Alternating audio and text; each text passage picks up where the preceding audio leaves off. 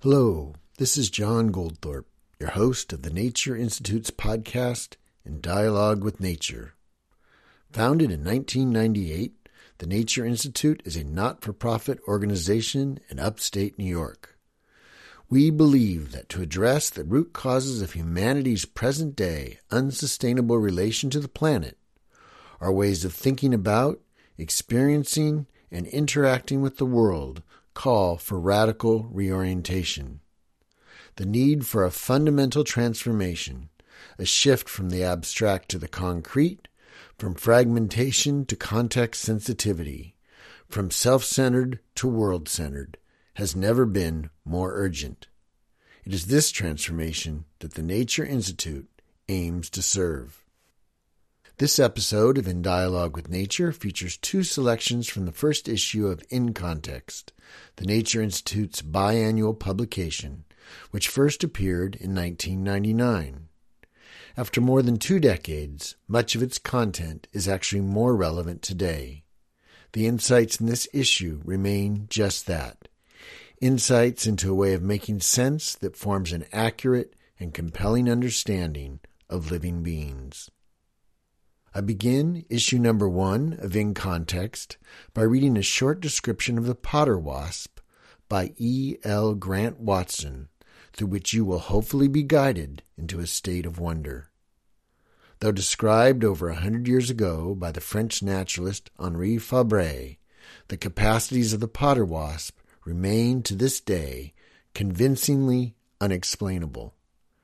After hearing this piece, one might still understandably harbor the conviction that we will ultimately understand the capacities of the potter wasp through the discoveries of the genetic sciences.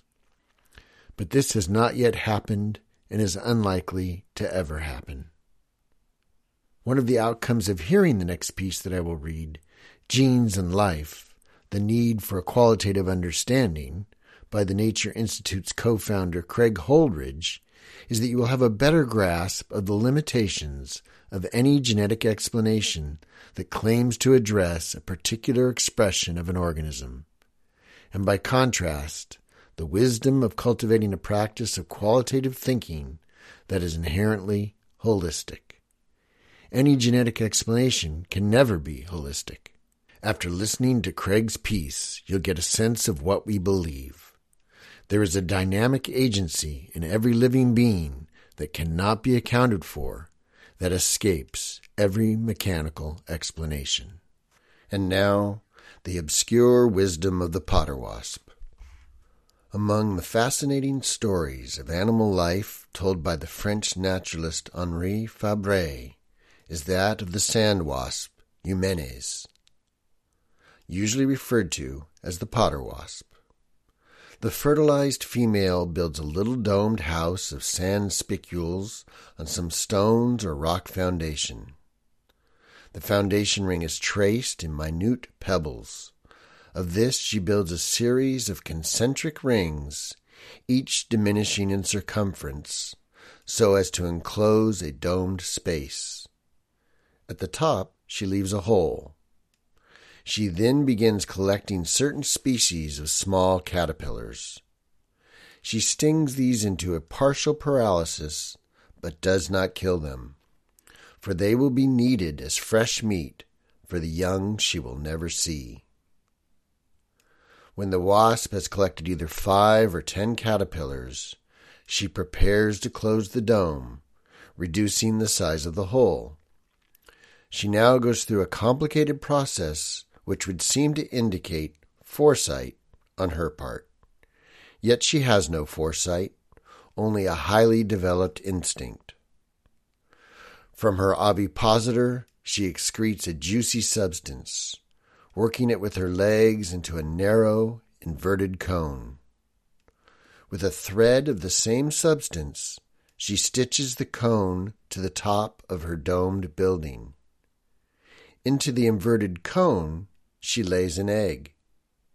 She then seals up the hole, leaving the egg safe within the cone, suspended on a thread.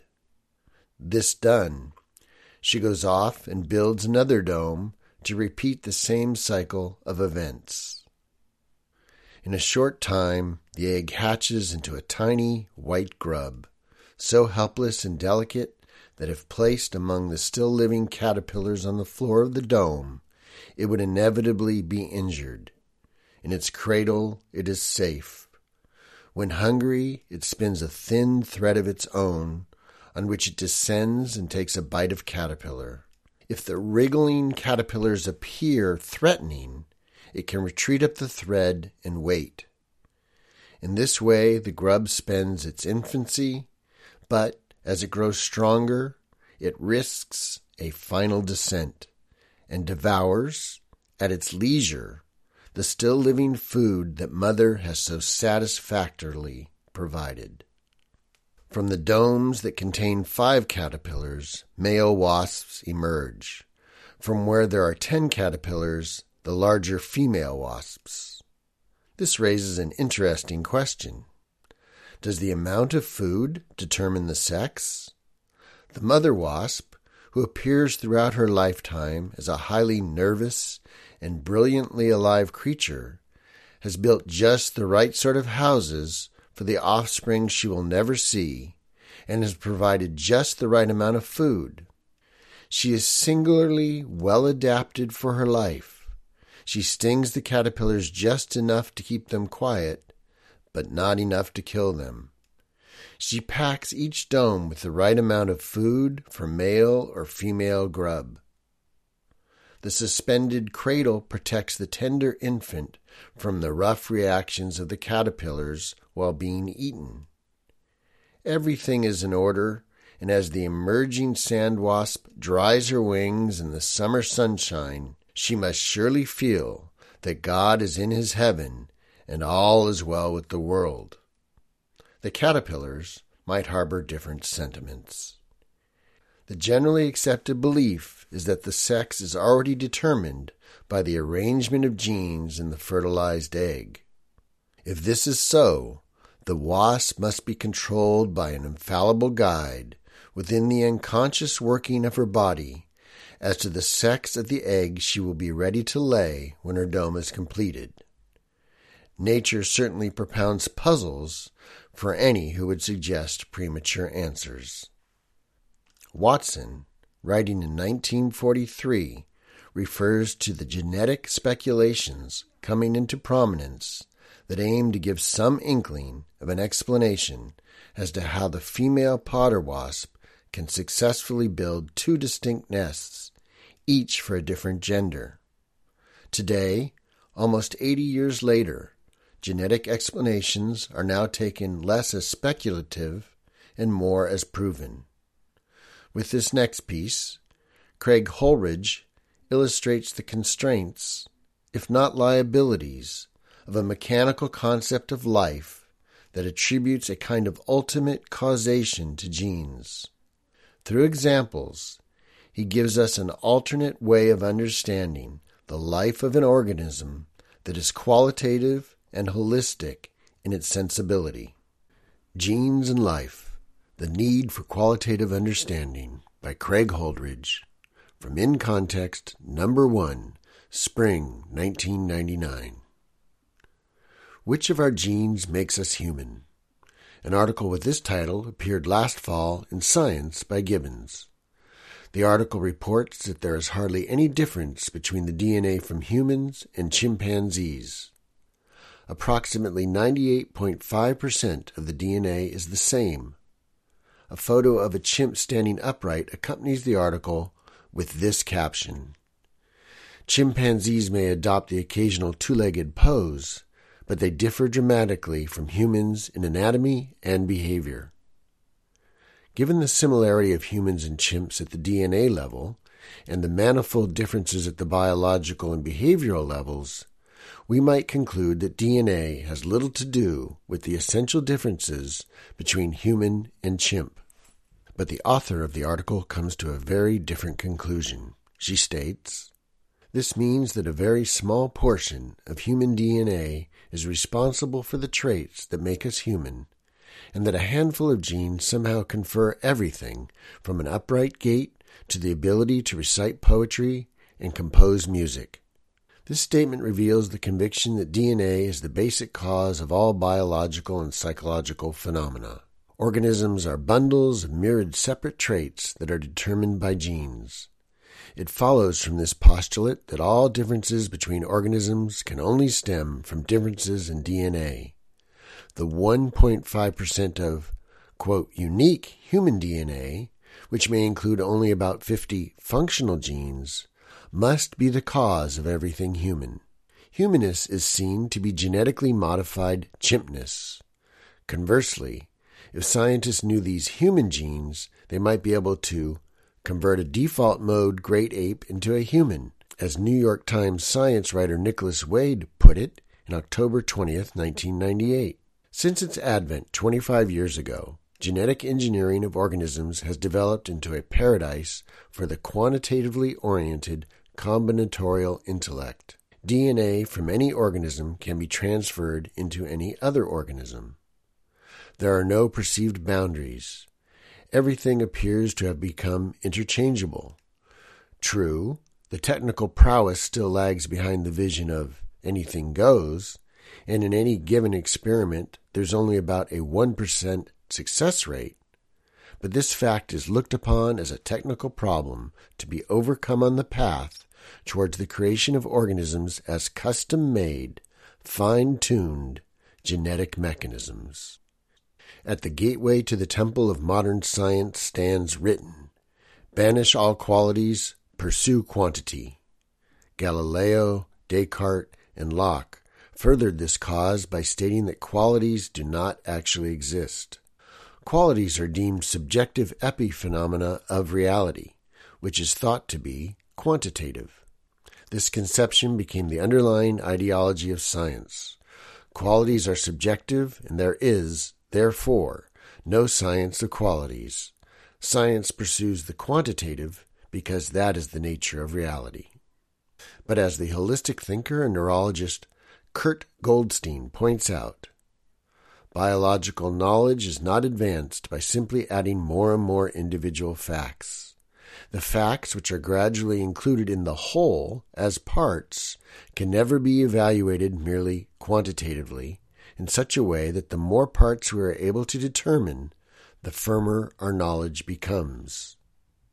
In biology, every fact always has a qualitative significance. One example of the striving toward a science that encompasses the qualitative took place in a controversy at the end of the eighteenth century. By that time, comparative anatomists had discovered that humans and mammals have essentially the same anatomical structure. Finally, it came down literally to one bone of contention, the premaxilla. The premaxilla, which is actually a pair of bones, also called the premaxillary bones, forms the outermost, distal, part of the snout of the upper jaw in mammals. When anatomists investigated the human skull, they didn't find the premaxillary bones. Looking at the human skull from the front, the premaxillary bones should have been between the two upper jaw bones. Instead, the anatomist saw only the suture where the two upper jaw bones meet. Several well-known anatomists declared in their treatises that the human being has no premaxillary bones, thereby distinguishing us from animals. Most of the scientists of those pre-Darwinian times were steeped in the Judeo-Christian tradition and carried the deeply felt conviction that there were essential differences between the human being and animals. But their scientific studies were showing more and more similarities. The premaxilla was evidently felt to be the last bastion separating humanity from the lower beasts. The poet and scientist J W von Goethe rejected this view that the concept of humanness could hinge upon a single bone. With vehemence, he set out to find the premaxilla, and he succeeded.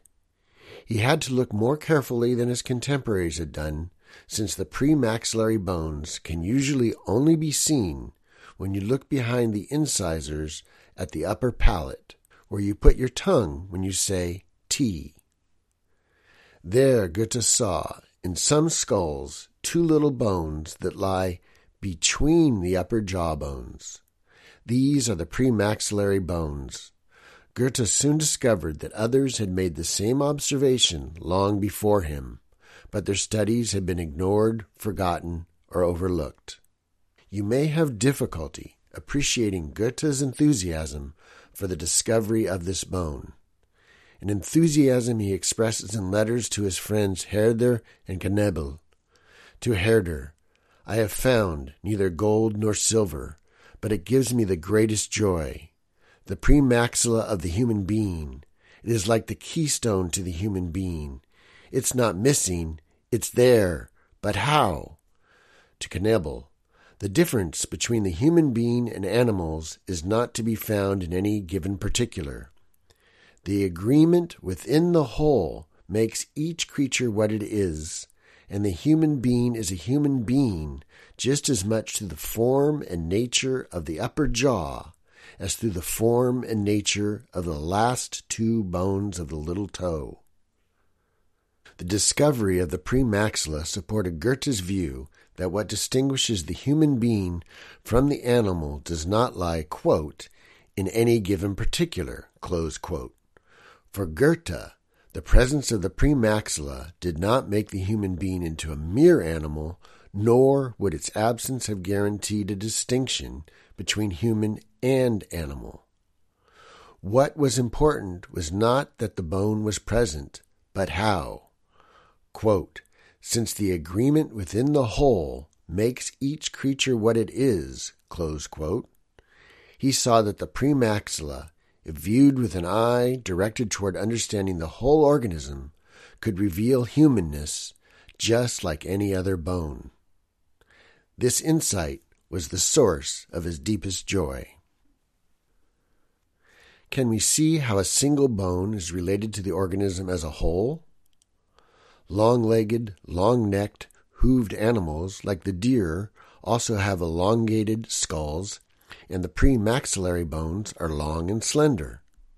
The same is true for the other bones of the front part of the skull, the nasal bone, upper jaw, maxilla, and the lower jaw, mandible, are all long and taper toward a point. Just as the front distal part of the skull is elongated, so is the distal part of the limb. The foot and toe bones are especially long. The deer stands on the tip of its two hoofed toes, and the heel is halfway between the ground and the torso. This part of the leg is mainly tendon and bone, while the shorter upper leg bones are surrounded by muscle. Similarly, the rear part of the skull and jaw are embedded in muscle, while the snout is bony. By contrast, the mountain lion has a much more compact skull, which is mirrored in the shorter and broader premaxillary bones. The mountain lion, as is typical for the cat family as a whole, also has a more compact body than a deer. Its neck and legs are relatively short and muscular. It stands not on the tips of its four toes, but on the first toe joint. Just as the mountain lion latches onto and penetrates through the skin of its prey with its claws, so does it pierce and tear flesh with its sharp and pointed canine and cheek teeth. Clearly, head and limb fit together. What about the human being? Goethe realized that the way the individual bones, including the premaxillary bones, are formed in the human being is an expression of our upright posture. In the human skull, the facial and jaw bones do not protrude forward. Developmentally, this fact is expressed in the rapid closing of the upper jaw bones that grow over the premaxillary bones. Developmentally, this fact is expressed in the rapid closing of the upper jaw bones that grow over the premaxillary bones, which themselves remain undeveloped. Being short and round allows the skull to balance on the vertical spine. In the four-legged mammal, the brain case remains small and sits behind the protruding face and jaw, reflecting the animal's overall horizontal orientation. By contrast, The human skull has a large brain case which rises above the face and jaw, mirroring the vertical orientation of the whole human body. The fact that we have no snout is related to our ability to speak and also express our emotions and thoughts through facial expression. The large cranial vault is an expression of the inwardness out of which we can act. In contrast to the deer or mountain lion, in the human being the femur, the body near proximal part of the leg, is the longest bone in the leg and in the whole body, while the feet and toes are short, the heel rests on the ground. Mirroring this relation in the head, the brain case, as the part of the skull closest to the body axis, expands, while the facial cranium remains small. Now we can see how justified Goethe was in writing, quote, "A human being is a human being just as much through the form and nature of the upper jaw as through the form and nature of the last two bones of the little toe," close quote. All of our anatomical, as well as our mental and spiritual capacities, can be seen in relation to the upright posture. Goethe's friend Herder recognized this connection clearly and expressed it precisely and beautifully. Because the human being has to learn all things, because it is our instinct and calling to learn everything, like our upright gait, we learn to walk by falling and come often to truth only through error. The animal is carried forward securely in its four-legged gait. The more strongly expressed proportion of its senses and drives are its guides. The human being has the advantage of a king to look to far horizons, upright, with head held high. Of course, we also see much darkly and falsely. We forget our steps only to be reminded when stumbling on what a narrow basis the whole head and heart edifice of our concepts and judgments rests. The human being is the first to be set free in creation. We stand upright. The balance of good and evil, of false and true, hangs in us. We can search, we shall choose. Just as nature gave us an overviewing eye to guide our gait, so also do we have the power not only to place the weights, but, if I may put it this way, to be the weights on the balance. Herder's description can give you an impression of how far it is possible to go in relating seemingly mundane biological facts to the inner nature of humanity. When we see how each aspect of a being tells us something about it as a whole, we are no longer thinking quantitatively. The part is not an isolated thing. It is a revelation and realization of a larger context. As Hegel might have phrased it, the part of an organism goes beyond itself to become what it is essentially, namely, a member of a whole. When we begin to see the same tendencies, the same gestures in different parts, the whole begins to speak. What speaks is not a quantity, not a thing, but a quality, that of the specific wholeness of human or chimp. Nothing is interchangeable. The chimp is through and through chimp. The human is through and through human. In order to adequately grasp the inherent nature of a living being, we must think qualitatively. This is what organisms tell us. This understanding is direly lacking in a genocentric view that hopes to discover the difference between human and chimp in fifty genes.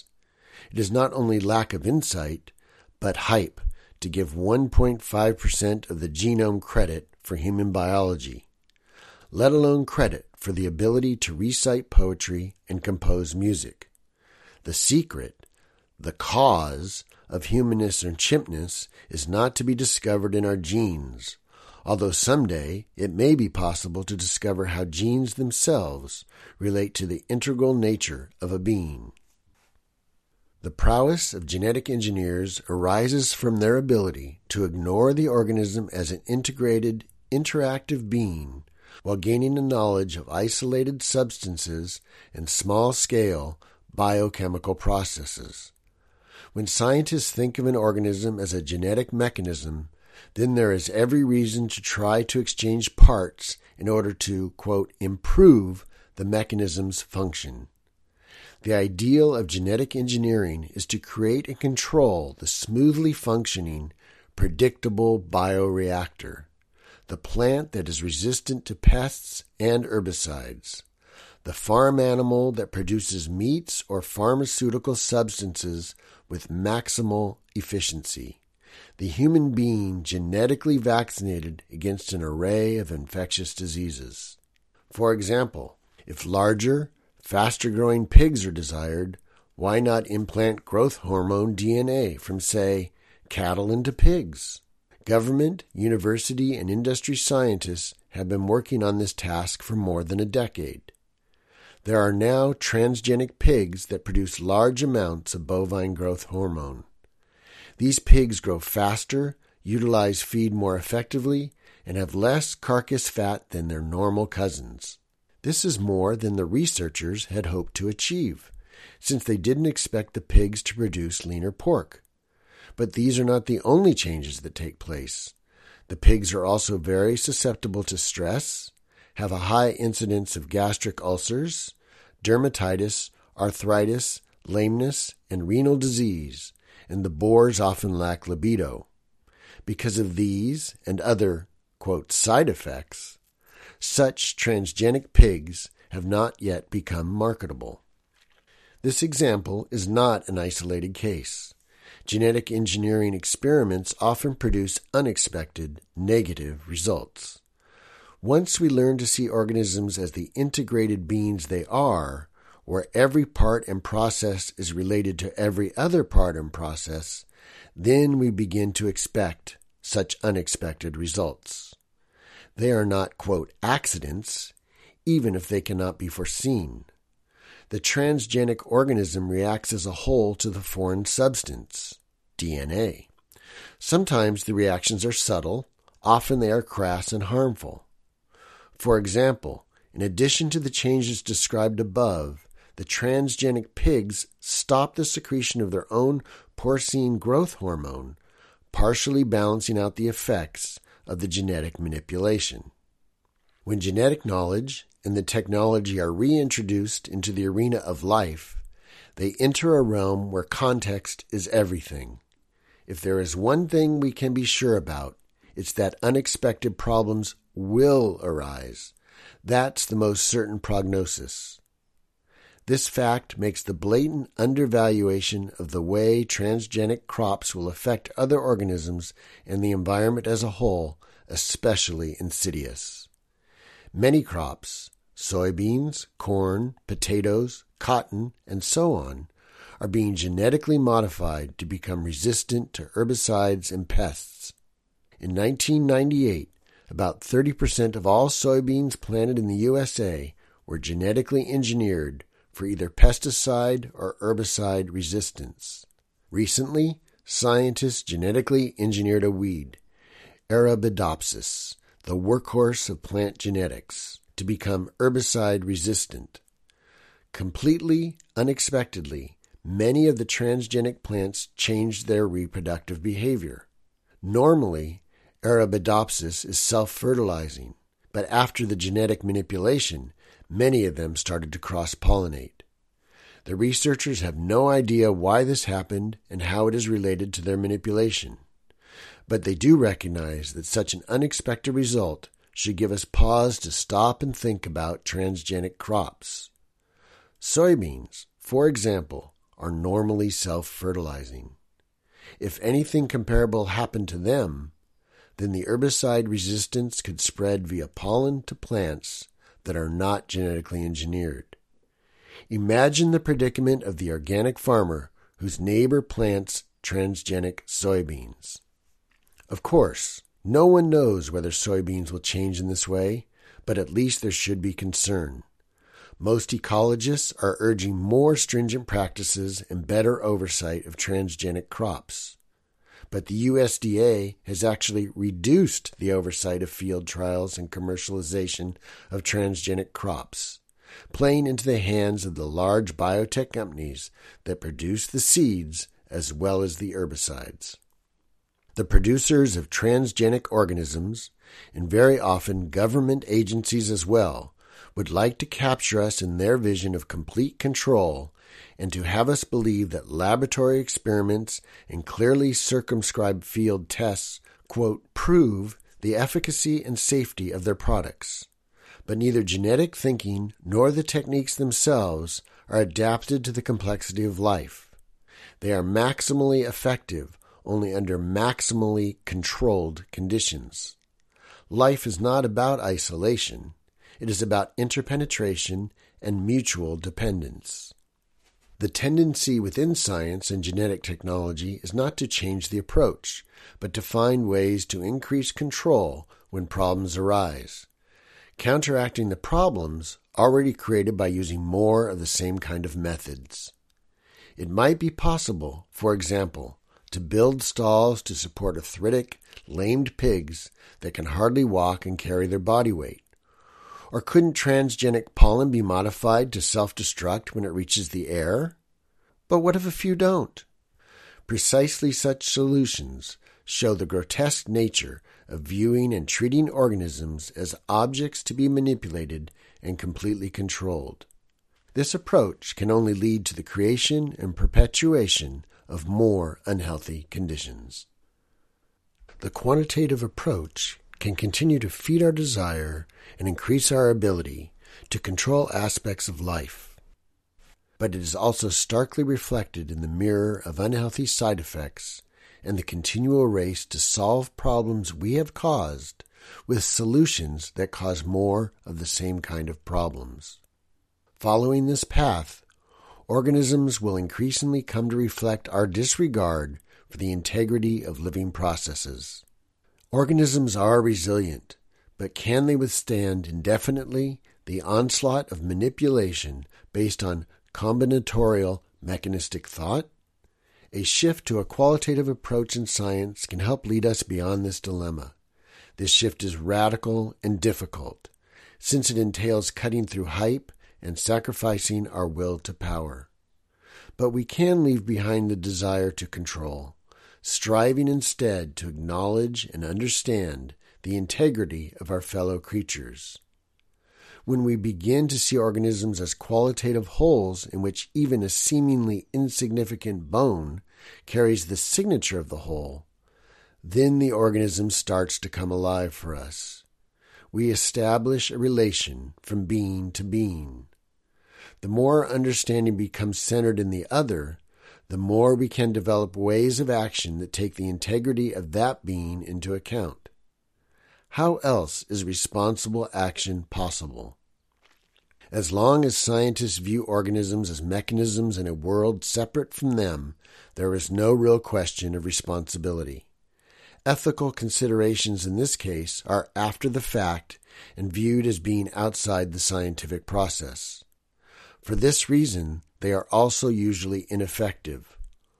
Only when we incorporate the qualitative into the scientific process, when our way of viewing consciously includes the other being from the outset, responsibility involves an inner relation to the world that is bracketed out of a quantitative approach.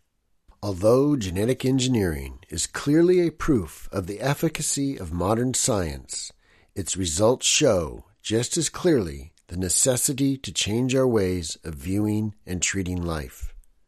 It is as though transgenic plants and animals were shouting at us to stop viewing and treating them like inanimate objects that can be modified according to our wishes and desires, and to earnestly begin to acknowledge, understand, and deal with them as the beings they are. We hope that you've enjoyed this presentation. It is part one of two. Part two will include a reading of Steve Talbot's essay, Programming the Universe, Are Animals Robots?, and a conversation with Steve about his essay, his current concerns, and how it all plays out in his own life. We'd love to hear what you think. You can write to us at info at natureinstitute.org with your comments and suggestions. you can become a subscriber and or download a P D F version of all the back issues of In Context on our webpage, nature institute dot org. Thanks for listening.